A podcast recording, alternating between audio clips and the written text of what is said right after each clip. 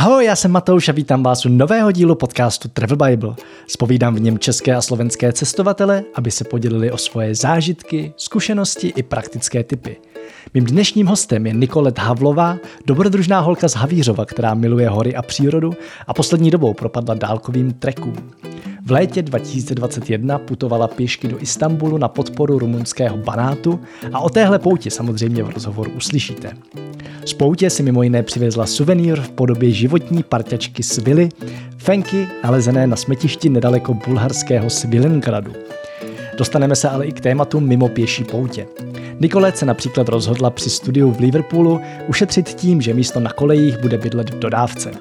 Takže si pořídila a sama přestavila a vybavila dodávku jménem Karel. Část studia pak strávila v Austrálii, o čemž bude také řeč.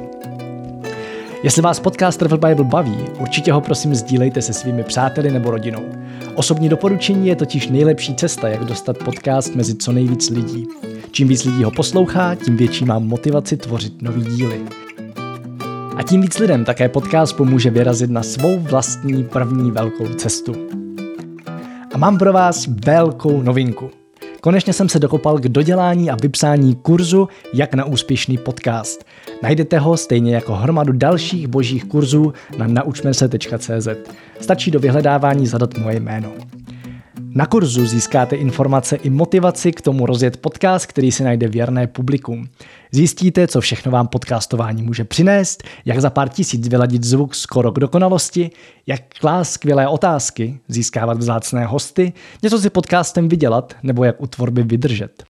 Naučím vás, jak dělat podcast jako profesionál, takže líp než já. Čeká vás hromada praktických typů, triků a konkrétních příkladů z praxe – První termín jsem vypsal na středu 11. ledna v Praze. Kapacita je omezená, takže pokud vás kurz láká, přihlaste se co nejdřív. Zároveň mi tím pomůžete případně plánovat další termíny. Na Naučme se se brzo objeví i nový termín mého kurzu Jak na cestovatelský blog. Pokud vás láká tohle téma, můžete už teď na webu nechat svůj mail a Naučme se vám dá vědět, až bude termín aktivní. Bude to buď konec ledna, anebo únor. A někdy v průběhu jara pak pravděpodobně po skoro čtyřleté pauze vypíšu i zdaleka nejoblíbenější kurz, který jsem kdy dělal. Jo, bude to digitální nomádství. Aktualizované o vše, co se za ty roky změnilo a upgradeované o nomádění s dítětem. Fakt moc se na lektorování živých kurzů těším. Možnost se s váma osobně potkat, něco užitečného vám předat a pak společně posedět nad sklenkou vína mi za ty covidové roky hodně chyběla. Jestli tohle smysluplné offline setkávání chybí i vám, na Naučme se najdete spoustu dalších kurzů na téma od investic do nemovitostí, psaní tiskových zpráv, natáčení videa nebo tvorbu tabulek v Excelu, přes hraní na ukulele, mindfulness a práci se stresem, cvičení nebo trénování psa, až po skvělý řezbářský kurz, kurz pečení chleba, pletení, tvorby mechových obrazů nebo třeba žonglování. Já jsem na Naučme se kurzy vždycky vyrážel hlavně, když jsem si chtěl rozšířit obzory a poznat nové fajn lidi na podobné vlně. Nikdy jsem nebyl zklamaný. Díky Naučme se jsme se mimo jiné totiž potkali poprvé s Petrem Novákem, se kterým jsem pak napsal Travel Bibli a do dneška spolu celý projekt rozvíjíme dál. Tohle není nijak placená reklama. Naučme se kurzy jsem doporučoval vždycky a budu doporučovat dál. Tak na nějaký kurz vyraste. Třeba na ten můj s názvem Jak rozjet úspěšný podcast a umět klást dobré otázky. Aktuálně s termínem vypsaným na 11. ledna 2023. Budu se těšit na viděnou. A mimochodem, na Naučme se mají i dárkové poukazy. To jen tak, kdybyste nevěděli, co pod stromeček. Ale konec mého povídání, pojďme se vrátit k tématu dnešního podcastu. Všechny odkazy i pár fotek najdete jako vždy na travelbible.cz lomeno podcast. Jdeme na to! Ahoj Nikole, vítej v podcastu Travel Bible, díky, že jsi dorazila tady do mého soukromého, skromného tišnovského studia. Ahoj Matouši, děkuji za pozvání. Máš to moc hezký, teda musím říct. děkuji, děkuji. Rádo se stalo a, a jsem rád, že nám to vyšlo asi na třetí nebo čtvrtý pokus. Ne, třetí, třetí. třetí. Ale to je jedno, prostě to vyšlo a to je hlavní. A já jsem tě původně chtěl vyspovídat už v průběhu tvojí cesty nebo na konci tvojí cesty mm-hmm. pěší do Istanbulu, což se úplně nepovedlo. A tak to děláme s odstupem už docela dlouhým. Dlouhým, já si myslím, to je rok a čtvrt, půl, něco takového. Něco takového. Mm.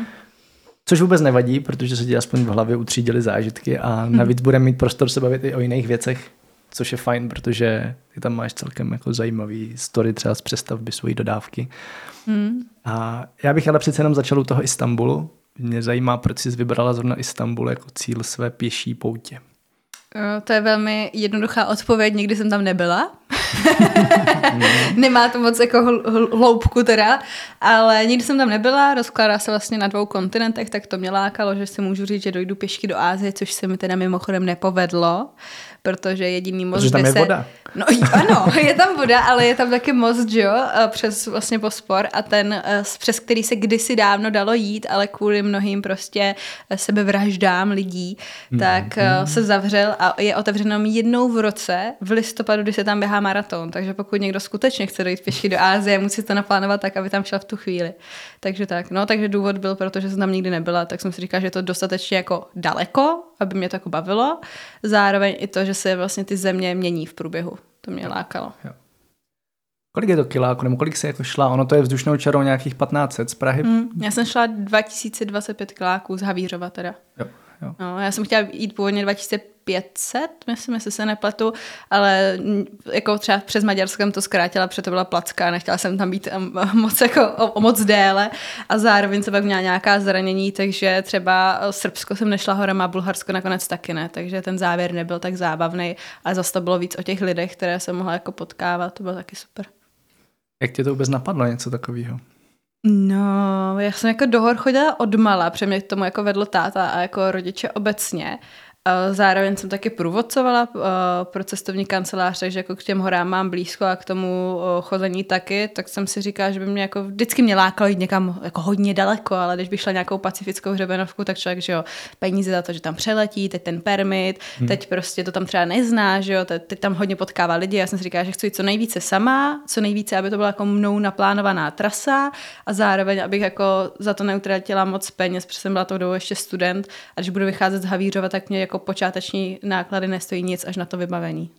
Ty tady mluvíš o horách a vlastně jako na té cestě, ne, že by tam nebyly hory, ale přeci jenom, když se Záleží, hory, jak jako velký. Že, no, no, jakože hory tam jsou, ale nejsou to takový ty, jako co člověka napadnou prvně, že jo. Přeci jenom i v Evropě máme výrazně větší hory. Mm. Je to no, třeba, protože já jsem šla, tak... ten Balkán? Mě jako lákal mě Balkán, to stoprocentně, ale tak vem si, že uh, Slovensko hory, dobře, Maďarsko nic, Rumunsko jako dost hory, že jo? jo? Já jsem nešla teda Karpatský oblouk, jenom, jenom teda jeho konec a Srbsko hory, tak je Rumunsko taky jako hory, jako Rila Peren a tak, ale bohužel mě se to jako nepodařilo. Ale jo, dobrý, tak uh, ne, nejsou to úplně Himaláje, no, tak to nikde v Evropě, taky ne, tak nějaké Alpy, Alpy nebo tak, jako... jasný, ale, ale tak Alpy, no, hm, tak ty jsem nešla. třeba někdy, někdy jako příště. Kdy, jako myslím. Doporučuju. Al, Alpy jsou nádherný a, a docela se tam zapotíš. Mm. Pojďme teď úplně zpátky v čase k té dodávce. Mm. Bylo to takový tvoje na trošku bláznivý rozhodnutí. No, tak Co si tak pamatuju, my, jsme, my, jsme, my jsme se tou dobou už nějak potkali mm-hmm. a Jenom ta story zatím byla to, že jsi šla studovat do Anglie a vlastně se jako rozhodla, že tam budeš bydlet v dodávce. Mm-hmm, jo, v podstatě jo. To bylo v roce dva... Já jsem vlastně doma, odmaturovala v roce 2018, přesunula jsem se do Anglie, že na bakaláře tři roky a první rok jsem tam bydlela na kolejích a bylo to hrozně drahý a mě to nedávalo vůbec smysl, takže o rok později jsem si řekla, že si teda jako přestavím dodávku a že v ní budu půl roku bydlet, před druhý půl rok jsem měla do Austrálie. A říkám si, že jako půl roku jako je schůdný a že ty peníze, které bych utratila za to, že tam jako bydlím, tak můžu investovat do té dodávky, kterou následně pak můžu využívat k tomu, že s ní budu cestovat nebo ji třeba pronajímat. Takže taková jako byla myšlenka, zatím ten proces celý byl daleko jako náročnější, než jsem si představovala. Protože jsem si zapnula nějaké YouTube videa a říkám si, jo, to bude, jo, jakože člověk, co neumí vůbec nic, jo, jakože já jsem byla ráda, když jsem měla vyměnit žárovku. Takže, tak... Mě to právě fascinuje, protože i spousta takových těch jako chlapů, kutilů, který prostě doma jako dělají všecko, tak se na první přestavbě dodávky docela spálí, protože prostě nevíš, eh, jakou řešit baterku a jestli mm. prostě soláry a jo, jo, jo. elektrorozvody a takové věci a ty se do toho prostě vrhla úplně sama. No já to, no, to bych právě chtěla uvést na pravou míru, jakože sama s pomocí rodiny, přátel a lidí, kteří tomu jako aspoň trochu rozumí, jo. Já jsem měla jako fajn kontakty, které jsem si nazbírala cestou a ať už to teda byly lidi, jako právě, který jsem začala sledovat na YouTube, takže jsem se s nima radila, anebo s člověkem, který je od Šenova, teď nevím, jak se jmenuje, Standa, myslím, tak ten uh, dělá prostě přestavbu dodávek na zakázku, takže ten mi jako pomáhal a radil. Takže já si myslím, že i z tohoto důvodu to pro mě bylo jednodušší. Kdybych jako neměla ty informace, tak o to těžší to je, no. Takže tak, no. Ale je to o lidech. Já si myslím, že spoustu věcí, které jsem v životě dokázala, nebo dokázala, jsem se z toho moc nedokázala, ale co pro mě bylo to, co jsem dokázala, tak bylo díky lidem. Jakože to lidi na to jako moc často jako nemyslí a zapomínají, ale spoustukrát jako je to o lidech, kteří, které jako člověk na té cestě potká, kteří mu pomůžou. No. Takže díky nim jsem to předělala taky.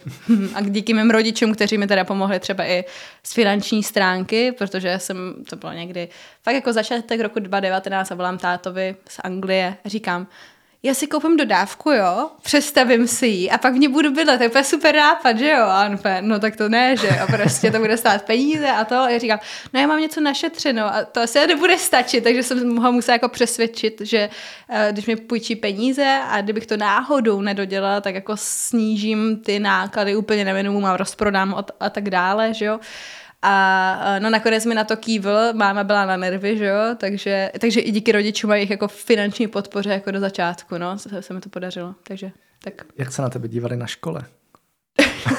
jako chodili si mě prohlížet, jo, a vždycky, jakože kdo to ještě neviděl, že jo, tak, tak jako, když už to někdo ve třídě teda viděl, tu dodávku, tak to někomu řekl a ten někdo to chtěl taky vidět, takže za mnou třeba po, po hodině přišli, hele, já bych chtěl vidět tu dodávku, a jo, pojď, tak tady na tom parkovišti, víš to, a kam chodíš na záchod, tak kde se sprchuješ, takové jako klasický základní otázky, no. Takže... No a kde se sprchovala?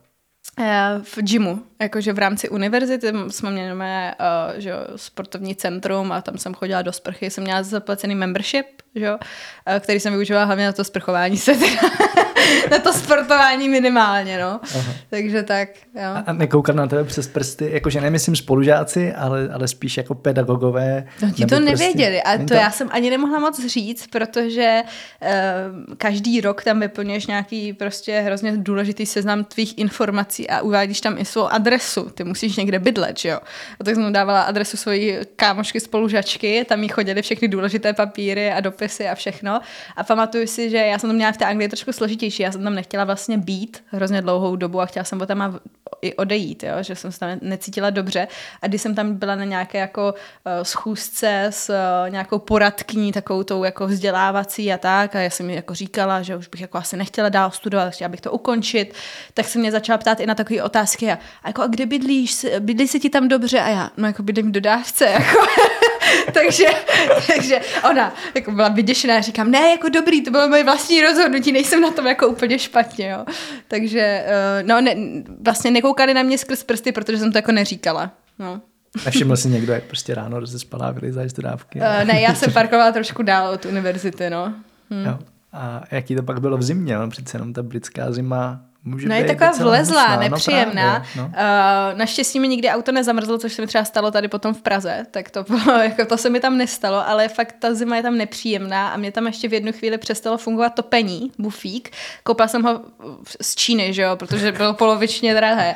Takže jsem jako nainstalováno, všechno pohodička fungovalo a pak přestalo v jednu chvíli fungovat. Já jsem chytla zápal plic a přímo já jsem jako zrovna bufíku jsem absolutně ne, nerozuměla, že jako rozebrat to a něco tam opravovat.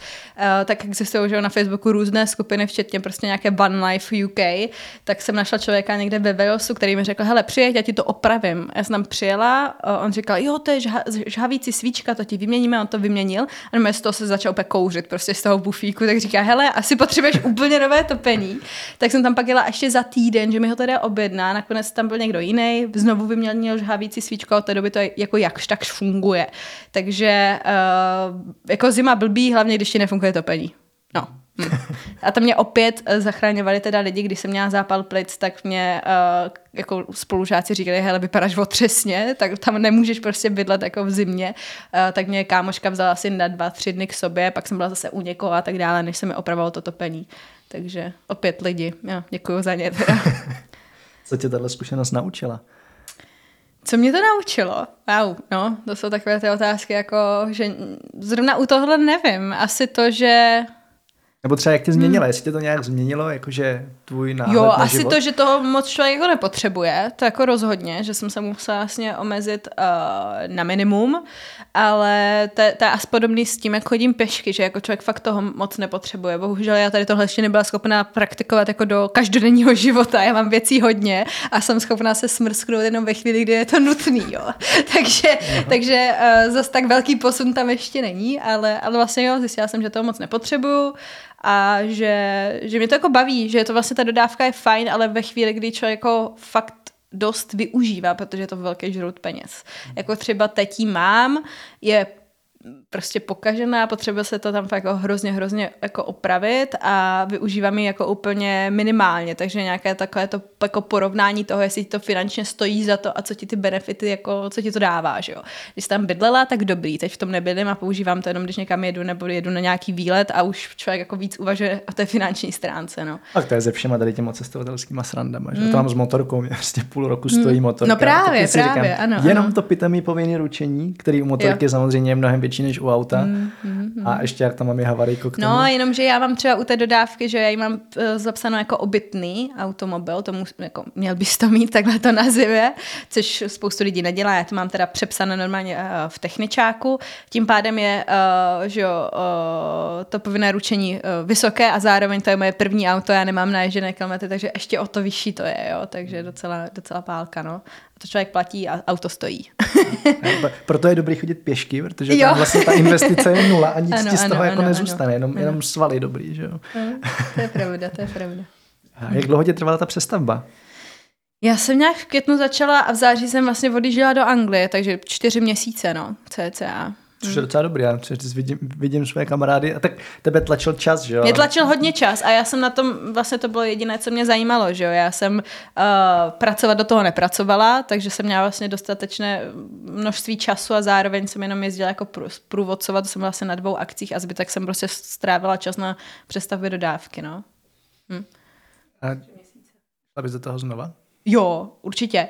Jako teď jsem právě přemýšlela, jestli tu dodávku neprodat a nezačít znovu, ale jako ceny všech těch materiálů a všeho a jako nová dodávka nebo něco takového je, je tak vysoký, že by se to jako vůbec neoplatilo. Jo. A teď jsem zase, ty tam máš dneska, tu přidanou hodnotu, že jo? Tam je ten, ta story zatím. No je, je, tak jako se zbavit toho, je tam nějaký sentiment v tom, že jako zbavit se toho, uh, když si na tom strávil tolik času a je to tvoje první takový malý dítě, no, v tomhle případě velký, tak by mi to bylo líto. Ale taky jsem si říkala, že už bych chtěla větší a třeba tam dát i nějakou sprchu, případně záchod, to já tam nemám, že jo, takže uh, nějakým způsobem to upgradenout, ale ty ceny všeho jsou tak vysoký, že mi to jako pořád nestojí za to. Zrovna dneska jsem se s nějakým klučinou na Instagramu psala, který představuje dodávku a ty ceny jsou úplně jiné, jako jinde, fakt za tři roky úplně jinde. Fakt neskutečný, no. Hlavně těch eh, dodávek, které. Protože při covidu všichni ano. pochopili, že je ano. to nejvíc, nejvíc spolehlivý způsob, jak mm. si naplánovat dovolenou. Mm, mm tak to bylo vidět, že jako dodávky absolutně nebyly a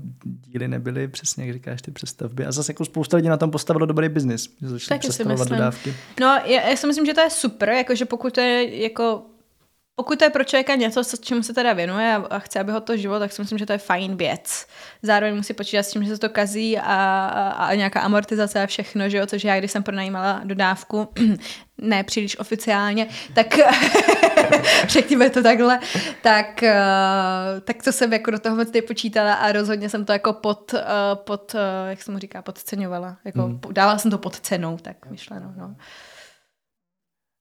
Že mám takových věci. jako x cest, kterýma, kterýma ten rozhovor směřovat. Ale, a ještě možná zůstanu u té dodávky, jakože prakticky, kdyby někdo chtěl teď se do toho pustit, takhle jako po mhm. vlastní mm-hmm. ose, co bys mu poradila, jako s čím začít, nebo třeba co udělat jako jinak, než se běžně myslí, že by tak mělo být, nebo třeba koho sledovat? Mm-hmm.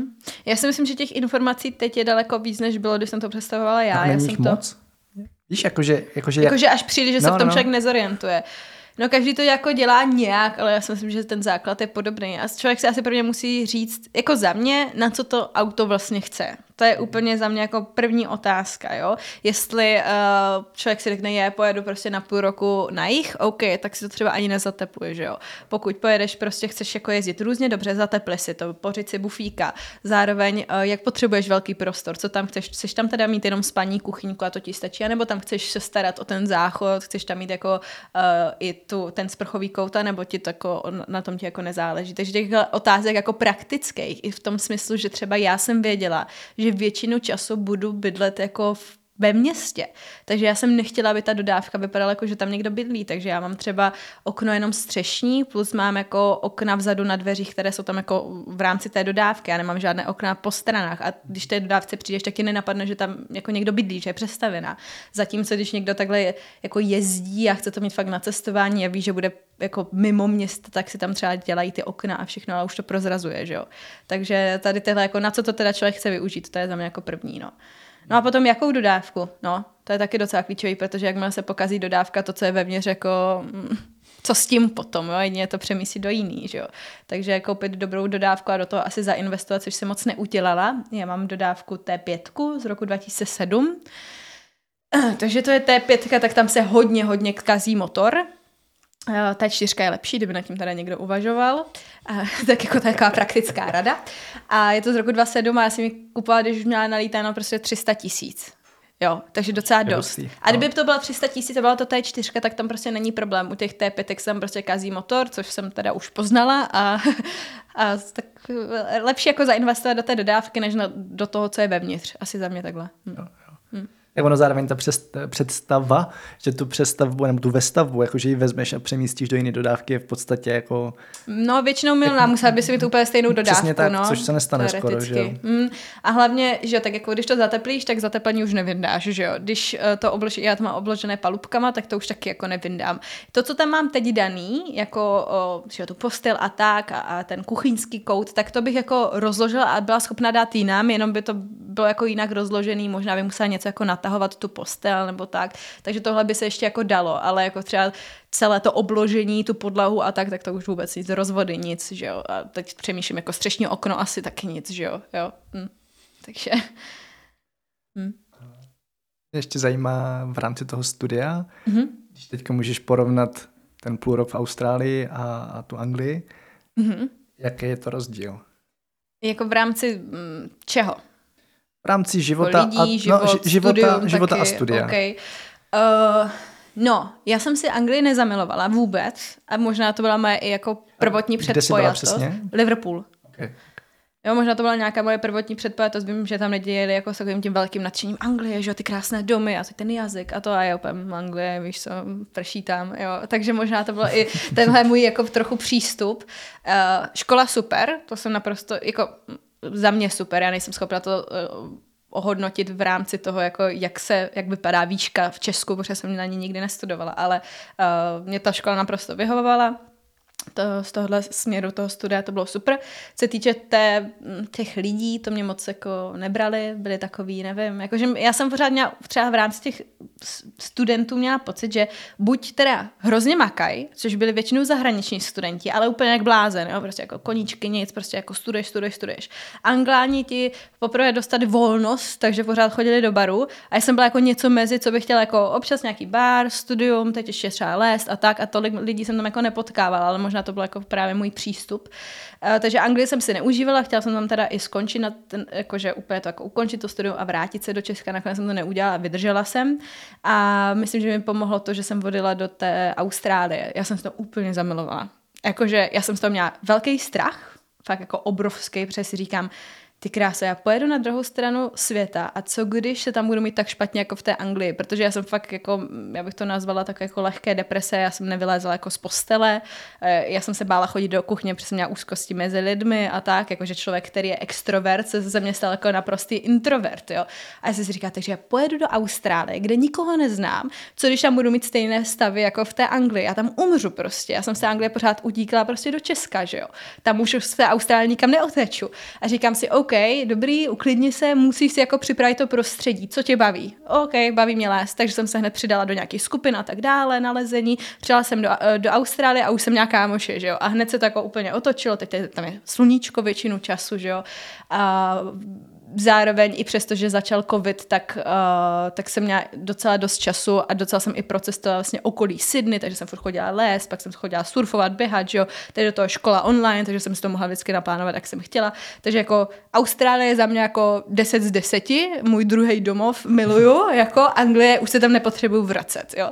Ale myslím, že to je vždycky hodně o tom přístupu, jak ten člověk si k té zemi jako udělá hned na začátku. No to jsem udělala asi špatně. a možná, že i ty oblasti Anglie, ono přece jenom jako mm. jako ten Midlands mm. je taková, taková specifická mm. oblast. Mm. Mm. Mm. No, já tam mám jakože, já tam mám z Anglii, takže někde se mi tam jako občas líbí. Vlastně mě fascinuje Londýn, ale nikdy bych tam nechtěl žít, mhm, protože to je prostě crazy město.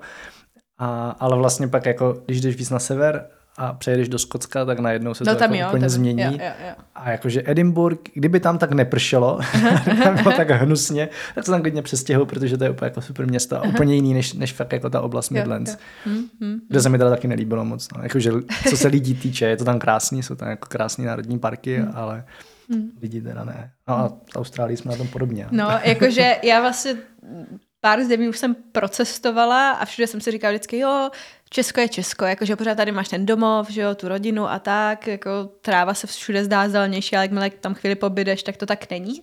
Ale jako Austrálie je první místo, kde si dokážu představit jako žít mimo Českou republiku, že bych tam jako klidně fakt jako nějakou pár let jako byla, no. Mm. Já jsem si zamilovala a jako není dne, kdybych si na to nespomněla, ale myslím, že to i bylo z toho důvodu, že z, to, z toho člověka, který byl v té Anglii introvert, se opět stal extrovert, tak jsem měla pocit, že jsem zase jako našla samu sebe, nebo jak bych to nazvala. Prostě jsem byla jako zase spokojená v životě, no. Takže mě to tam tak jako nadchlo. a můžeš třeba jenom pro lidi, kteří by lákalo takhle studium zahraničí říct, jak to vychází finančně, plus minus? Uh, no, překvapivě jako ta Austrálie versus ta Anglie byla hodně podobná jakože finančně, ne levnější, protože jsem eh, tam bydlela v rámci nějaké jako, v té Austrálii v rámci nějakého prostě baráku jako se čtyřma dalšíma lidma. Uh, no nej, nej, nejdražší bylo to bydlení vždycky, no. Jakože za bydlení jsem tam dávala nějakých 12 tisíc měsíčně a byla jsem jako v pokoji ještě s někým, takže tak, ale třeba té koleje v tom Liverpoolu to bylo příšerně drahé, to jsou studentský koleje, kdy člověk jako za takový kutloch, to vypadá prostě jak uh, uklízečka, jak jsem dává, že jo, nějaké kyble a tak, tak velký to prostě bylo, tak za to se dávalo 18 tisíc, jako to bylo šíleně drahý, no. Takže, ale ta Austrálie byla teda levnější, protože jsem prostě už nebydlela na kolejích, ale byla jsem v rámci nějakého uh, baráku.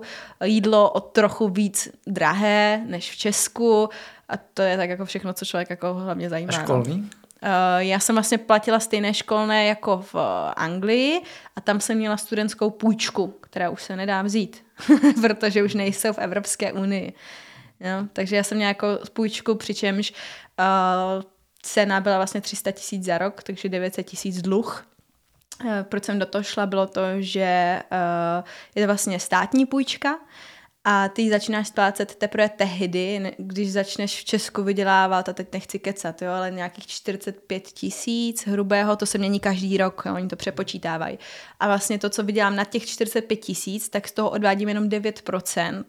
A uh, když to do 30 let nesplatíš těch 900 tisíc, tak ta půjčka padá, už nemusíš nic řešit. Takže jako docela fajn půjčka, jo. Takže uh, a vlastně teď tím, že teď jsem živnostník, tak jim prostě budu uh, posílat uh, že na konci roku daňové přiznání a na základě toho mi to vypočítají. Teprve teď vlastně až v dubnu mi to budou počítat. Já jsem skončila v červnu a takže až jako po roce teprve budou zhodnocovat, co mám teda platit začít. No. Já vím, že podobně to funguje v Dánsku, že vlastně to, jako, že to je jo, pořád naštěstí jo, jo, jo, jo, jo, jo, jo. Kdyby to někoho zajímalo. A navíc v Dánsku mám pocit, že když odpracuješ, a teď nechci kecat, ale když odpracuješ nějaké hodiny v rámci jako, ještě jako mimo školu, že pracuješ třeba 20 hodin týdně nebo něco takového, tak dokonce od státu dostáváš ještě peníze. Mm-hmm. Mám pocit, že jo. něco takového tam je. Ale to právě to, to taky no. pak nějak jakoby splácíš v rámci jo, daní. Jo, jo, prostě. Jo, jo, jo. Hmm, hmm takové možnosti jsou. Mm-hmm. No ale teď už ne, že jo, jakože tím, jak vystoupili z EU, tak já mám ještě šanci si tam dodělat magistra, tím, že oni jako berou ukončené vzdělání, že jo, až po magistrovi, vysokoškolské vzdělání ukončené, tak já ještě si můžu vzít půjčku jako na magistra, no, v Anglii. Tak jako ještě furt přemýšlím, že bych sem vrátila, ale jako mám mnoho důvodů, proč ne, ale zrovna Edinburgh jsem se koukala a je tam uh, jedna z nejlepších škol, no, tak jsem se na to jako nad tím přemýšlela. A já pořád věřím, že to Skotsko se do Unie vrátí. No. Já, já pořád věřím, že vypíšou znova svoje referendum a že se vrátí. Hmm, možná. možná. Protože už i angličanům došlo, že udělali velikou chybu a mm. Skoti nikdy z Unie vystoupit nechtěli. Že? Mm, mm, třeba jo. Takže třeba se vrátí. Pojďme na tu pěší cestu.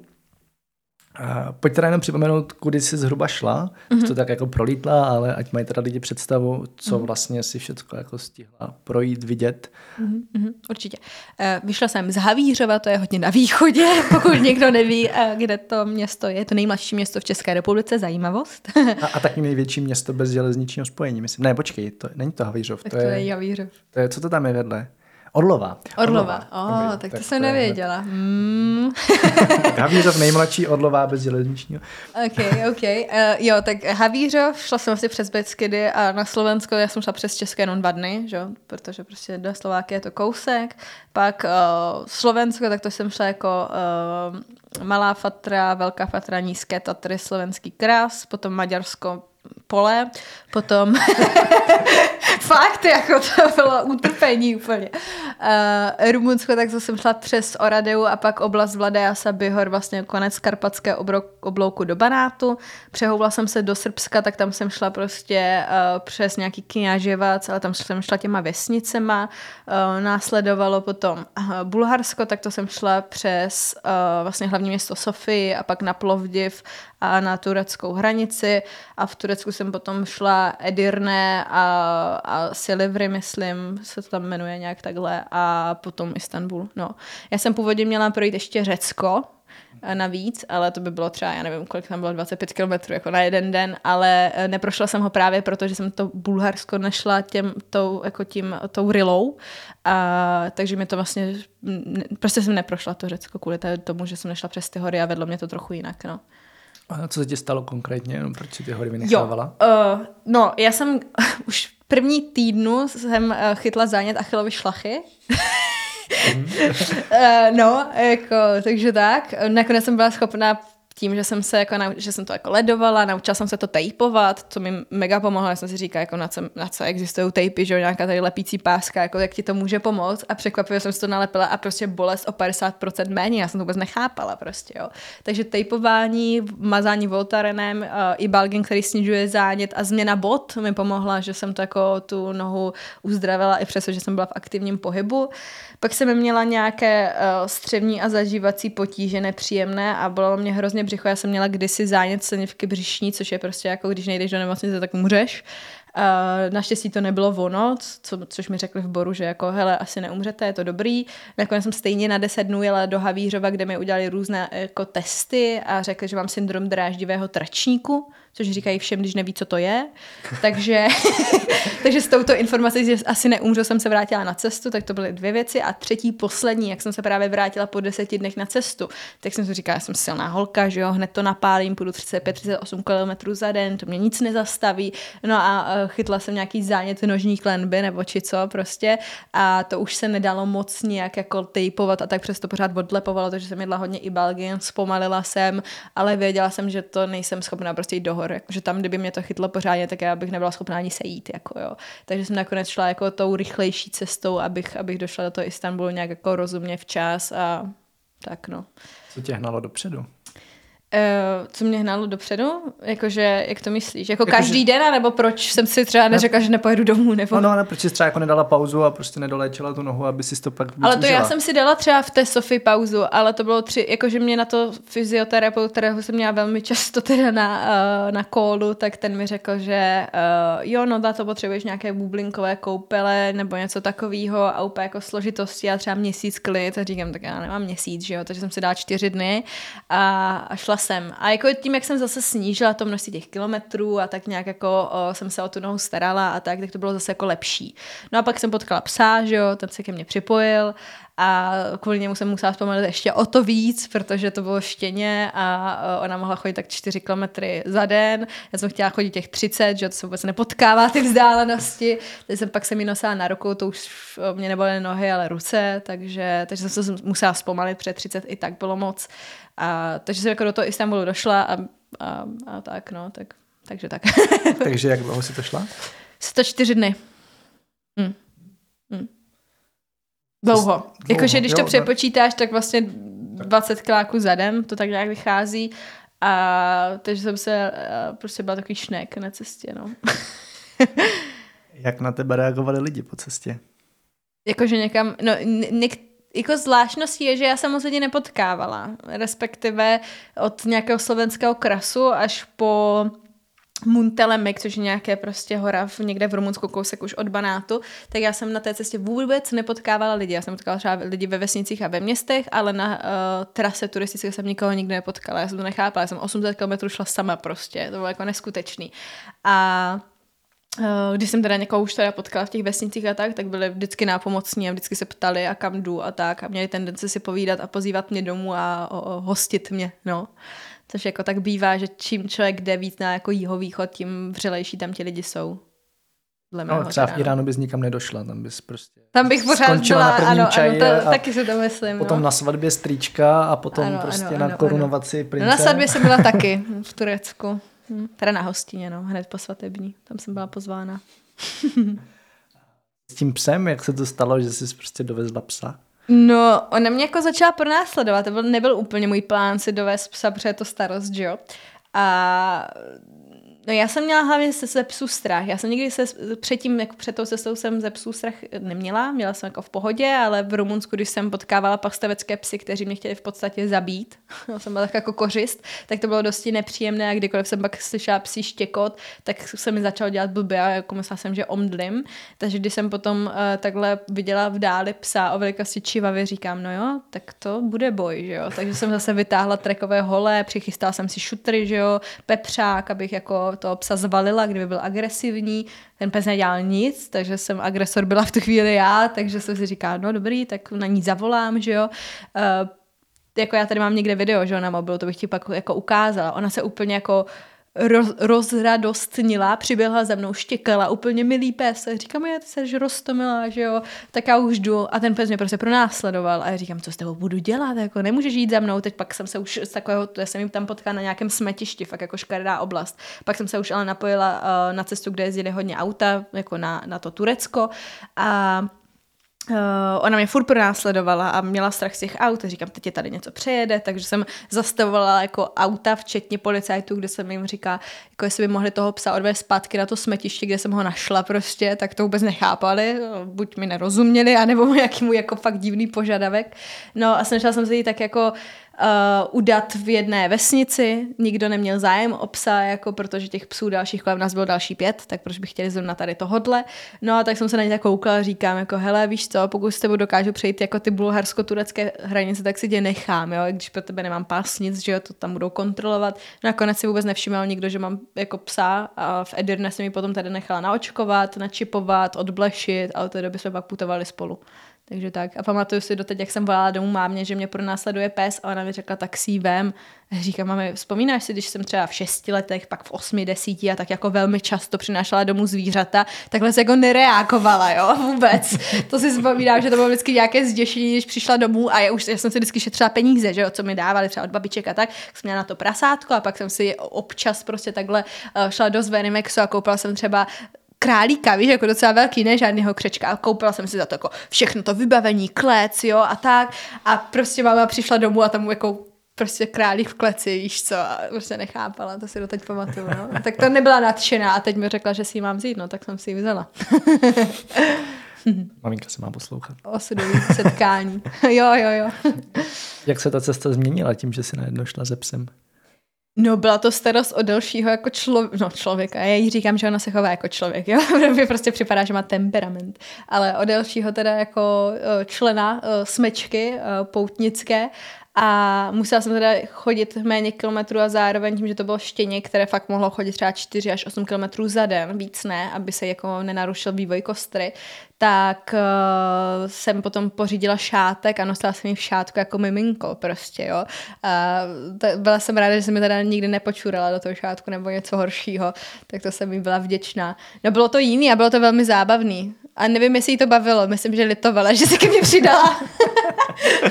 tak jako dobrý trénink do života, že jo? Jo, jo. no, no a to, co na to říkali lidi, jako když tě potkali prostě ze psem v šátku?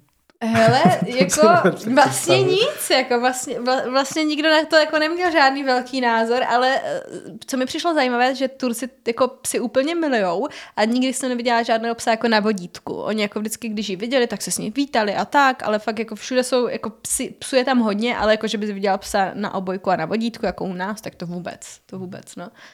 Vlastně zajímavý, že je milujou, ale nevlastní, no. Což jako vlastní zvíře zní taky divně, ale rozumíš. rozumím, rozumím. No. Po cestě dělala, co se týče spaní a, a vůbec jako tady ty logistiky, takový ty jako běžný denní, prostě spaní, jídlo, mm-hmm. mytí se. Jo, to mytí se, no. Sporadicky. To, může, to můžeme vynechat. Eh, no, tak já jsem měla sebou tarp, což je něco jako stan, ale staví se to na trakovou hody a nemá to podlážku, tak místo toho jsem měla takový stavební materiál Tybek, Eh, který jsem si ustřihla do velikosti toho stanu a, a takhle jsem jako spala, když se někde dalo. Vždycky jsem si tak jako plánovala pět dní dopředu, abych věděla, kde se tak CCA mohu přespat, že koukneš se na ten terén, jestli tam rovně není a tak, tak jsem nějak jako naplánovala tu denní lidsky uh, pasáž to stejný vlastně s tím, kde budou zdroje vody a kde si dokoupím jídlo, když by bylo potřeba, ale já jsem měla sponzora na dehydrovanou stravu a tak jsem měla asi poskytli, poskytli mi asi 40 balíčků, přičemž 10 jsem si vzala na začátku, 15 jsem si poslala do Maďarska, 15 potom uh, do Rumunska, takže to byla věc, kterou jsem třeba potom nesla, tak to když jsem si nemohla nikde něco koupit, tak jsem vždycky jako měla u sebe nějaké jídlo, takže to bylo docela fajn. Takže jako z tohohle směru jsem si prostě plánovala pení dopředu a to bylo tak jako všechno a doufala jsem, že to dobře dopadne. že třeba u lidí si nespala, jakože většinou. Jo, no jako... jako jo, to taky, ale tak jako nepřijdu za někým a neřeknu jako dobrý, můžu se přespat, bylo to spíš na pozvání a u někoho jsem spala dohromady třeba třikrát, čtyřikrát, myslím, za tu cestu. A co se týče ještě tu sprchu, to jsem neřekla, ta hygiena. No tak různé, že jo, jezera, řeky, prostě prameny a tak, nebo voda, když mi zůstala, tak jsem to jako nějak oča, jako opláchla, že jo, a uh, potom třeba na ubytování, já jsem se snažila těm ubytováním prostě vyhýbat co nejvíc, ale tím, že jsem měla třeba uh, různá ty zranění, tak bylo fajn si to jako ledovat, tu nohy si taky umít, protože jinak ty tejpy nes, jako nedrží a tak a zase bych si vyčerpávala vodu a tak, takže jsem nakonec jako na těch ubytováních strávila víc času, než jsem původně plánovala. Jo, třeba fakt jako třetinu času jsem třeba někde spala na ubytování nebo u někoho doma, kde byla jako voda a to si myslím, že to chází, no. Já zase půjdu k těm svým klasickým otázkám. Jo? a změnila ta cesta nějakým způsobem tvůj náhled na svět? Nebo třeba na ty země, kterými jsi šla? Jako ne, protože možná to Turecko, ale jinak vlastně ne, protože to, že lidi jsou všude skvělí a že vlastně nezáleží na těch zemích, jako spíš na těch lidech, tak to jsem věděla vždycky, že, že to jak, jak se ti lidi chovají, je fakt jako jejich vlastní rozhodnutí a ne na tom, jestli to je prostě uh, angličan, řek nebo tajec, nevím, prostě plácám. Takže v tomhle směru ne. Uh, co týče těch zemí, tak já jsem vlastně všechny z nich až na Bulharsko vlastně navštívila kdysi, takže to jsem mě tak nějak jako věděla, jak to tam bude vypadat. V Turecku jsem teda taky byla uh, s rodičem v těch zlatých klecích, že jo, v hotelech, takže, takže nějaký pojem jsem měla, ale jediné, co jsem se obávala, tak říkám, dobrý, jdu do toho Turecka, že jo, uh, teď tam jdu sama, že jo, jdu pěšky, teď jsem žena a jak jako, jak se tam budu cítit. A ne, že bych jako měla strach, že by to bylo nebezpečné, jako spíš, že jak jako třeba ti chlapi si budou koukat nebo tak. A, a říkám si, ale furt jdou to jako, jdu tou evropskou částí v podstatě po ten Istanbul, je to všechno takový jako ještě po evropštělý a bylo to naprosto super, uh, chlapi nikdy vlezli nebyli, jenom měli vždycky zájem mi pomoct, chodila jsem s nima na čaj, což bylo super, protože tam vlastně ty místní ženy na ten čaj vůbec nechodily, vždycky jsem tam seděla jenom já a ptala jsem se, jestli můžu, oni můžou, jenom to není jako běžné. Uh, takže vždycky, když jsem tam s nima seděla, tak mi objednali další čaj, pak mi koupil něco na jídlo, zeptali se, jako, jestli jsem v pořádku a to bylo všechno, víš, jako, že nikdy nebyli takový oplzlí a z toho jsem měla vlastně velkou radost, no, že jsem se cítila bezpečně jako jediná obava z toho Turecka. I, a to ne proto, že bych měla jako v hlavě zakořeněné to, že jako Turecko špatný, že islám a tak, tak to vůbec ne. Spíš, že je to jiná kultura, takže jsem se snažila vždycky uh, tomu co nejvíce přizpůsobit stejně, takže když už jsem teda uh, putovala skrz uh, Rumunsko, Bulharsko, Turecko, uh, tak jsem nenosila úplně jako kraťasy a tak, nosila jsem třeba, jsem si jako vzala kalhoty, které jsem si zahrnula jako tři čtvrtáky, abych jako zbytečně vlastně na sebe neupoutávala pozornost, no jako jediné, že jsem se prostě s těm věcem snažila přizpůsobit. Hm. A změnila si nějak náhled sama na sebe? Na sebe, jo. Hm. že asi jo, asi v několika věcech. Já teď, jak jo, vlastně dopisuju knížku, tak se tam jako i takhle jako tímto způsobem zamýšlím. Eh, zjistila jsem, že mám pořád tendenci se jako překonávat, možná někdy až na hranice a přemýšlím, jestli je to kvůli tomu, abych uh, z toho měla dobrý pocit, anebo byla doceněna někým jiným. Jo, že si myslím, že v tom životě často jako mám potřebu, aby mě někdo pochválil, jo, což to jako není rozhodně zdravý. Uh, a ještě přemýšlím, že mám pořád tendenci jako se překonávat i v tom, jako v té samotě, že pořád jako chci všechno dělat sama a, a že jako jo, jak jsem třeba tu cestu vymyslela, tak jsem ji vytvořila ve tmě, tam je člověk taky sám, teď ta dodávka, tam jsem taky byla sama a furt jako, že chci být sama, sama seba, uh, že mám asi pocit, že když jsem extrovert, že v té samotě jsem schopná něco najít. A ještě jsem to nenašla. A přitom ty nejlepší jako příběhy z té cesty jsou, když jsou tam lidi. Jo, takže, takže tady tyhle dvě věci asi mě teď jako napadly, no. I to jsem ještě nikde neříkala, to jsem si teď jako tak to, padlo, no. Hm? Když jsi u těch nejlepších příběhů, můžeš zmínit něco, v podstatě to je otázka, na kterou se ptám rád a, a často, uh, by si měla vypíchnout pár lidí, který si potkala, tak kdo by to byl a proč a, a co si s nima zažila? No teď těch lidí bylo jako samý skvělí lidé, že jo, protože to tak jako na těch cestách bývá, že asi jak je člověk otevřenější, tak je prostě potkává, ale mě nejvíc ať si potěšila paní Anna ze Slovenska, která mě pozvala k sobě domů. A mě na tom potěšilo to, že na tom Balkáně se to tak člověk trochu očekává, pokud už tam jako byl, ale na tom Slovensku tolik ne, že jo, tady nejdeš v Česku a nepozve tě člověk domů. A na tom Slovensku je to velmi obdobné. A já jsem takhle hledala právě nějaké ubytko, protože už kolem mě lítaly muchy, tak jsem si říkala, že by to chtělo sprchu. A, a paní Anna uh, řekla, že jako tady žádné ubytování není a že to nikdy neudělala, ale že můžu jít jako k ní domů, víš? A to mě vlastně uh, hrozně zahrálo u srdíčka, že mě nějaká stará prostě paní pozve k sobě domů. Uh, potom mi dokonce udělala večeři, udělala mi moje uh, první lečo v životě, že jo? tak to bylo vynikající. Pak mi dokonce přichystala svačinu na cestu a šlo hrozně vidět, jak zpočátku z toho byla taková jako nesvá, že to udělala, že byla taková jako, že co se bude dít, že jo, to, jestli mi má si důvěřovat a potom na konci jsme se fotili, dokonce si založila Instagram, abychom si mohli psát prostě a tak, nebo respektive její vnoučata jí založili Instagram, měla iPhone, to jsem taky obdivovala, takže úplně šlo vidět jako ta proměna toho člověka, který byl jako prvně skeptický, že, eh, že vlastně možná proto, jak jsem vypadala. A, a nakonec se to úplně proměnilo, že se jako doteď píšem, dokonce jsem mi posílala pohled a tak z té cesty, takže, takže to mi připadá vlastně fajn, že, že prostě na, na Slovensku takhle někdo ještě mě pozval k sobě domů. Nebo už tedy na Slovensku. Takovýho? No, mě bavila třeba ta, i ta turecká svatba, jo. Já jsem v tom, to, to jsem neřekla, já jsem v tom Turecku, protože šla vlna uprchlíků z Afghánistánu tou dobou, Uh, tak, uh, tak mi jako i policajti doporučovali, hele, jako nespí venku, není to ideální, jako nejlépe, aby si vůbec nešla pěšky, jo, to jako byla první rada, já říkám, tak to úplně nepůjde, uh, tak říkali, hele, tak aspoň nespí venku. A tak jako jsem měla ještě toho psa, říkám, dobrý, tak mi to asi ustadní prostě celé to putování, tak když bude možno spát někde vevnitř, tak to udělám. A takhle jsem se objevila úplně na naprosto luxusním hotelu, protože žádné jiné ubytování v okolí nebylo. A mělo to úplně bazén, prostě nějaké spa, měli prostě svoji vlastní vinárnu, úplně neskutečný. Já si úplně doteď pamatuju, že já jsem měla roztrhaný triko, vypadala jsem fakt hrozně. Můj pes nedávno, že bydlel na tom smetišti, teď jako uh, se tam byli úplně jako byli jsme tam jako jediní klienti, takže se o nás pan manažer právě staral hodně a dokonce mi dával ochutnávku toho vína a tak. Teď dokonce se snažili dělat prostě víno i v sudu, tak jak se to dělalo kdysi, tak mi dával z toho ochutnat a, a hrozně se o mě staral a právě navrhl, že bychom mohli jít jako společně na Turecko jako hostinu posvatební, a já říkám, on se jmenoval Ali, a já říkám, Ali, ale podívej se na mě, jo. já mám děravý triko, můj pes prostě předtím žil na smetišti, podívej se, my jsme úplně jako špatná skupina do společnosti, no nakonec jsme tam šli a bylo to naprosto boží, jo, opět všichni měli rádi mého psa, tak jsem jako podezřívala Aliho, že nepozvala mě, ale mého psa.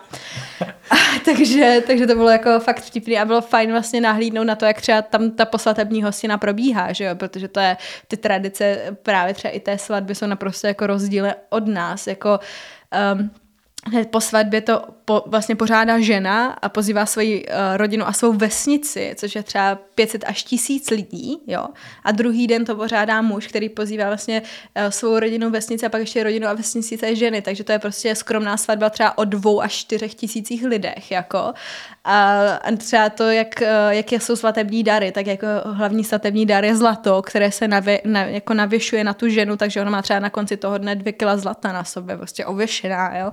Takže to mi docela přišlo uh, zajímavé, že jsem měla možnost na to nahlédnout a že i přesto, že jsem byla asi nejhůře oblečená ze všech lidí, což dávalo smysl, takže uh, mě jako úplně uvítali a vůbec jsem se necítila jako divně, že to bylo super, no. Takže takovýhle zážitky. Hm.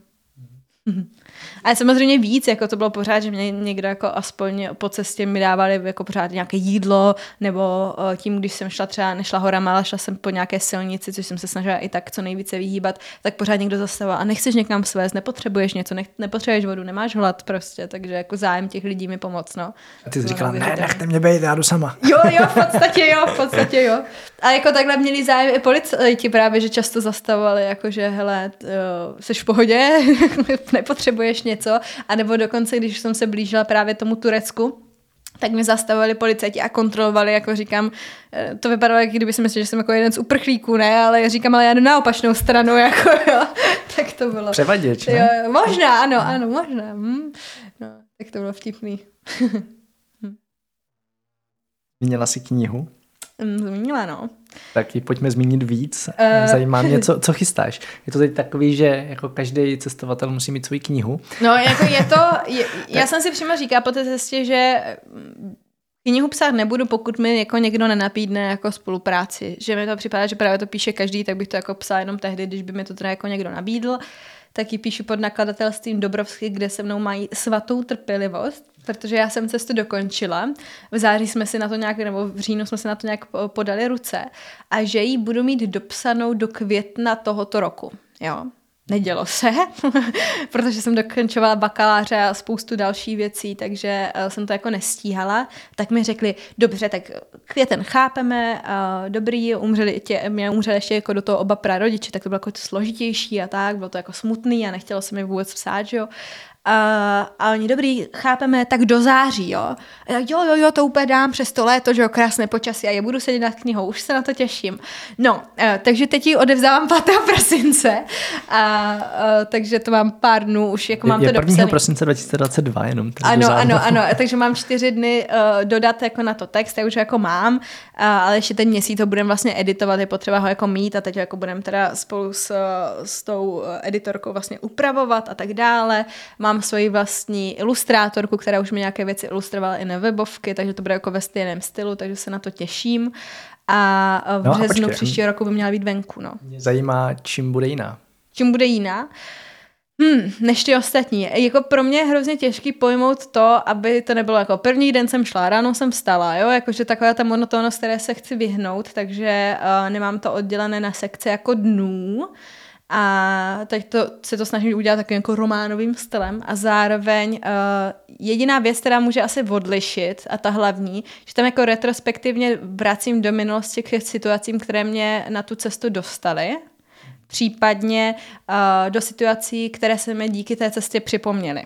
Takže jako v téměř každé, jako v každé kapitole mám jedno až dvě jako retrospektivní pasáže, které jsou jako výrazně oddělené a vracím se jako do minulosti a to ať už k dodávce nebo k pobytu ve tmě, díky kterému jsem vlastně na tu cestu jako vyšla, případně k Austrálii a tak dále, takže člověk se jako nedozví jenom o té cestě, ale i o tom, proč jsem na ní vlastně šla. Tak to by mohlo být jako jiný. O trochu. Hm.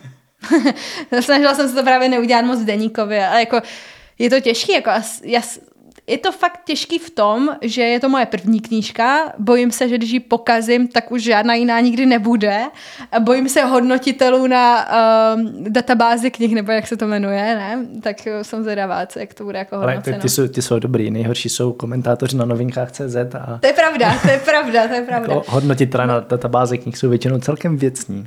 No to, to, to jsou, to jsou, to je pravda. A právě a když proto tam se jako, bojíš. Proto, jsou, proto se bojím, protože vím, že když mi to jako skritizujou, tak to bude právo, právoplatná kritika no, na mou hlavu, ale tak jako někde se začít musí, no, tak já doufám, že to nebude to nejhorší, co to. Když tak, já jsem se teda zařekla, že když už se to teda tiskne, že jo, na tu knížku, v té papírové podobě, takže kdyby to bylo fakt jako o ničem, tak alespoň udělám to, že v tom množství, v kterém se prodá, jako vysázím stromy, tak aby to nebylo jako jenom to. No. Tak jsem si říkal, tak jsem to teď počítala, kolik stromů musím vysadit, tak a dá se to, není to zase tak hrozný, nemusím být stovky, takže dobrý. takže v březnu si půjdu vysadit pár stromků, no. Držím palce, ať to dopadne co nejvíc. děkuji. Těm děkuji. jenom jako varuju, že tě čeká ta nejhorší část. Jo, jako ta edita. To pro, pročítání, já to, to vím, já to vím, no. Já to, to je jako, že už tu knížku chceš smazat, zabít se a zrušit. Jo, jo, jo, jo. Tak já už jsem to párkrát po sobě četla, takže to, a jako pořád mám pocit, že jako je tam neustále nespokojenost o tom, že by to mohlo být lepší a lepší, a, ale jednou to prostě odevzat musíš. takže tak. Znám to až moc dobře. Hmm. Kdyby ses obecně podívala zpátky na všechny lidi, který jsi na cestách potkala a mhm. měla bys na všech ne, měla, cestách? na všech cestách, na všech cestách. A měla bys možnost potkat znovu jenom jednoho z nich, tak kdo by to byl a proč? Napadá mě jeden člověk, který mě teď jako několikrát uh, jako v hlavě se jako jak se říká, vy, vy, vy, vyrojil, vynořil, ano, vynořil. A to bylo ve Španělsku, když jsem o něj spala přes couchsurfing a měli jsme docela jako hluboký debaty a uh, proč mě ten člověk napadl takto? Protože jsme jako stále v kontaktu. Že si myslím, že někdy ty lidi jako potkáváš, jsou to většinou hluboký rozhovory proto, že tak nějak máš pocit, že už ho možná nepotkáš. To si myslím, že je rozdíl na těch cestách a v reálném životě, že jako hluboká témata málo kdy jako otevřeš, uh, když jen tak potkáš někoho v baru, málo kdy. Zatímco na té cestě většinou potkáš právě lidi, kteří jsou cestovali a, a většinou jdou do hloubky, takže uh, ty témata uh, jsou fakt jako různorodý a od smrti po smyslu života a takovýhle, tak o tom jsem si s ním právě jako povídala a uh, hlavně jsme v kontaktu, tak to je to, co si myslím, že proč mě jako napadá a i protože mě jako v mnoha uh, ohledech jako inspiroval a má nějaký svůj jako YouTube kanál a, a dělá bláznivé věci a, a prostě baví ho život a tak, takže proto mě asi jako napadl, no. Jmenuje se Jonas, žil ve Španělsku a je z Estonska, ale. A navíc, jo, proč mě napadl ještě. Uh, Znáš uh, uh, One Red Paperclip? Ne, neznáš? Uh, myslím, že to byl TED Talk dokonce, že, a teď nechci jestli to byl chlap nebo žena, ale snažil, snažila, snažil se z vlastně uh, takové té papírové sponky, červené, jak si můžeš spojit papíry, uh, se dostat k baráku a že je to vlastně tradoval, že vyměňoval věci, až se postupně propracoval až k baráku, což jako je reálný příběh. Ano, Aha. vyměnil až vyměnil. On začal jako to stejný a začal s zeleným trsátkem, měl i Instagramovou stránku. A já jsem mu, jako, já jsem mu nechala svůj mobil a za to jsem si odnesla tablet, jo, tablet, uh, laptop a stopovala jsem, takže jsem, já jsem měla dva mobily, jo, jeden nefunkční, takový polofunkční, ten jsem mu dala a, uh, a jeden můj. A ten uh, laptop jsem teda jako si vzala, ten byl taky takový polofunkční a začala jsem uh, stopovat a pak jsem to podarovala nějakému pánovi a mě vlastně přišlo vtipný, že jsem jako uh, dostala laptop, který mi je k ničemu a mu jsem pomohla s tím, že jako může měnit dál. On se chtěl z toho, z, té zele, z toho zeleného trsátka dostat až k Lamborghini teda. Takže, Víš, kam už se dostal? No, hele, nevím, nesledovala jsem to dlouho, takže, ale, ale už se dostal někam dál, mám pocit, no. Takže... Tak, takže dostal můj mobil. Vtipný. Já bych se ještě jenom na chviličku zastavil u stopování, protože... Mm-hmm. Miluju. ano, asi by, asi vím, že ho, ano, vím, že ho miluješ. A e, zároveň mi vlastně přijde škoda, že aspoň tak, jak to vnímám, že tak jako postupně umírá. Trošku za to možná může Flixbus a, mm. a RegioJet se svýma jako extra levnýma jízdenkama, mm. kde vlastně to je jako jednoduchý koupit si za pár stovek jízdenku kamkoliv, než aby si stoupla k té silnici. A já od té doby, co mám auto, tak se strašně těším, že někoho vezmu. Vždycky v Praze jezdím na chodově přes tu benzínku, kde yeah. se prostě jezdí to. A nikdy tam nikdo není. No. Protože tam jezdím co týden. Tam stoupí, prostě, ale ve správný čas. Dobře. A tak mě zajímá, co tě na stopování tak baví. Uh, hele, no to ještě zmíním, že vlastně z toho Istanbulu, tím jak jsem měla i toho pejska, a i původní teda plán byl, že pojedu domů stopem, uh, tak jsem to nakonec zvládla za 71 hodin a 45 minut. Což hmm. je hodně slušný výkon. rychlejší než těch 100 něco. Jo, jo, ty 104 dny, ano. Uh, dali jsme to na 17 stopů i z párty v Brně, takže já si myslím, že u naprosto úspěšný stop. A uh, proč mě stopování baví? Protože nevíš, ke komu si sedneš. Jakože nevíš, kdo ten člověk bude. Pravděpodobně bude otevřený a jako komunikativní a tady už tě vzal většinou. A většinou ti lidi mají perfektní příběhy a většinou mají s tím eh, stopováním často zkušenost a můžou ti teda jako vyprávět ty své příběhy. A baví mě to, že uh, nevíš většinou, kam se dostaneš, protože se mi párkrát stalo, že jsem jako nějaký zásadní cíl neměla a nakonec jsem s tím člověkem třeba dva, tři dny cestovala, jo. A uh, no tyhle věci, ta neočekávanost, to, že uh, zároveň je to jako docela uh, přístupný pro studenty tím, že to nic jako nestojí. Uh, no a ti lidi, no. Takže tak, přemýšlím, jestli tam ještě něco. No baví mě to, je, jakože myslím, že byste měl každý vyzkoušet rozhodně v životě. Hm. Vzpomeneš si na nějakého takového člověka nebo na, jako na storky, co ti vyprávěl a fakt ti to přišlo, jakože třeba do té doby tě vůbec nenapadlo, že by někdo mohl takhle fungovat nebo něco takového zažívat. Protože já třeba tady to jako mám ze stopování docela dost. Jakože jako jejich jako nějaký jo, život třeba. Jo, jo.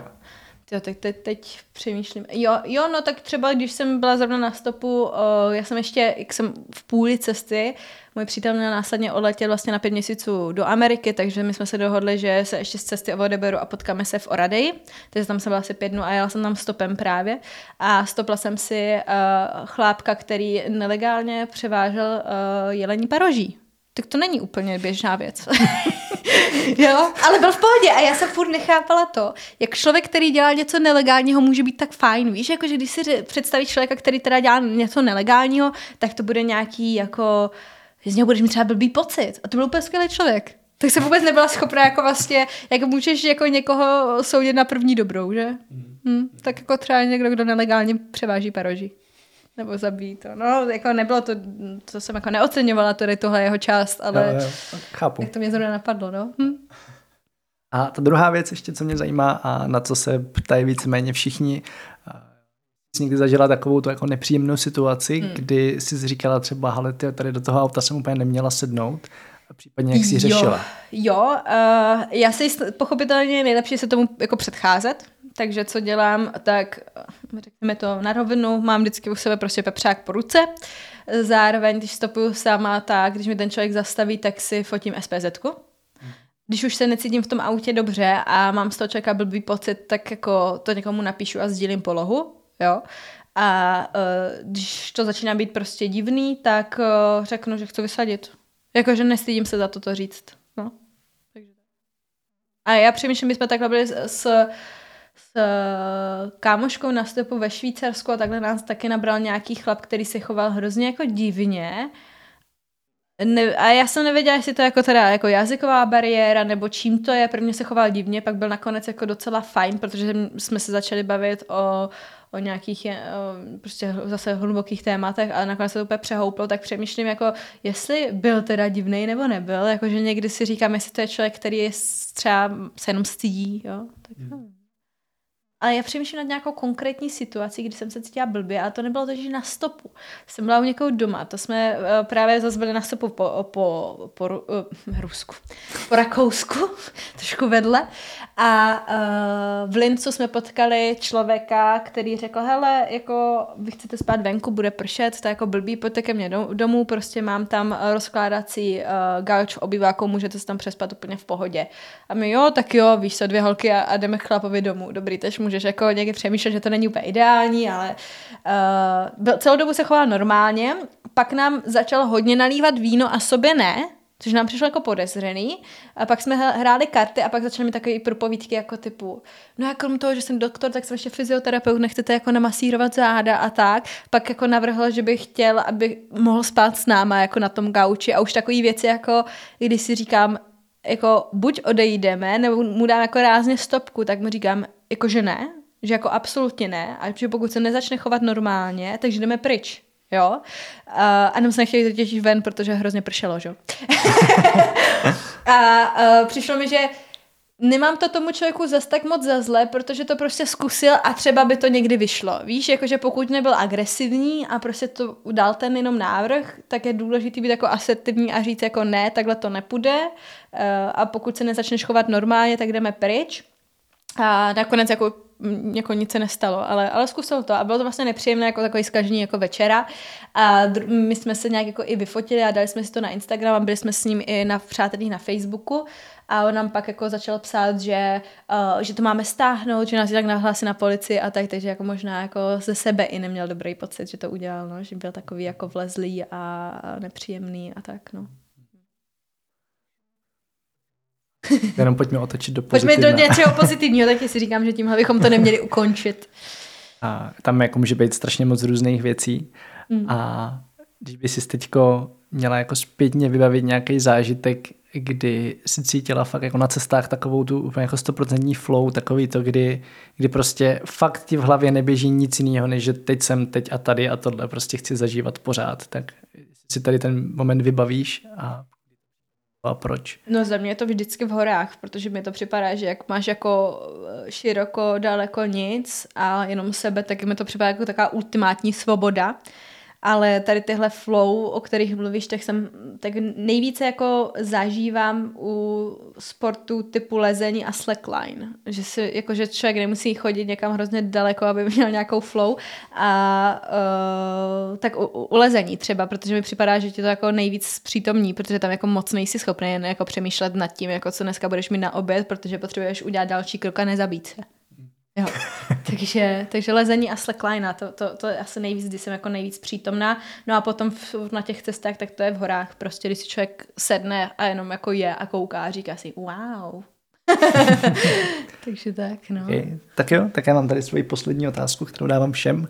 Zkus teď představit, že by se smazalo úplně všechno, co si kdy kde řekla a napsala, včetně tvé skoro hotové knihy. Mm-hmm. A měla bys možnost předat světu jednu jedinou myšlenku. Jaká by to byla? Mm-hmm. No, já se snažím řídit heslem, že by se život měl skutečně prožít, no. Protože jsme tady docela krátce a vlastně všechno je to jedno. Co to konkrétně znamená? Za mě jako všechno je to jedno, že uh, za pár stovek let jako tvoje existence vlastně puf a nejsi a nikdo si tě už nebude ani pamatovat, takže jako cokoliv uděláš, tak vlastně můžeš a jsi v tom jako svobodnej a může v tom být trochu jako smutek, že vlastně na tom nezáleží, ale tím, že to nemá význam, tak se ho můžeš vytvořit. Takže jako vytvořit se ten význam sám a skutečně ten život prožít, protože je krátký. Hm. Jo, tak já moc děkuji za rozhovor. já děkuji. Tak jo, připomínám, že odkazy a všechny další díly podcastu Travel Bible najdete na travelbible.cz lomeno podcast. Jestli se vám podcast líbí, určitě ho prosím sdílejte se svými přáteli nebo rodinou. Osobní doporučení je totiž nejlepší cesta, jak dostat podcast mezi co nejvíc lidí. Čím víc lidí ho poslouchá, tím větší má motivaci tvořit nové díly. A tím víc lidem také podcast pomůže vyrazit na svou vlastní první velkou cestu. Pro praktické typy a triky pak lidi posílejte na náš web travelbible.cz s více než pětistovkou informacemi nabitých článků. Spoustu ucelených užitečných informací pak samozřejmě najdete v naší knize Travel Bible o tom, jak cestovat chytře, levně a pokud možno opravdu dlouho. Druhá kniha Travel Jobs vás pak nasměruje k více než 135 způsobům, jak si na cestách vydělávat a cestovat tak třeba non-stop. Obě knížky objednáte na travelbible.cz. Aby vám neutekly další díly podcastu, přihlaste si odběr na Apple Podcast, Spotify, Pocketcast či kdekoliv, kde posloucháte své podcasty a budeme rádi, když nám tam necháte krátké hodnocení. Pokud se už do konce roku neuslyšíme, tak přeju krásný Vánoce a hlavně skvělý start do roku 2023, který bude doufám hodně cestovatelský. Zatím čau, cestujte a těším se v příštím dílu naslyšenou.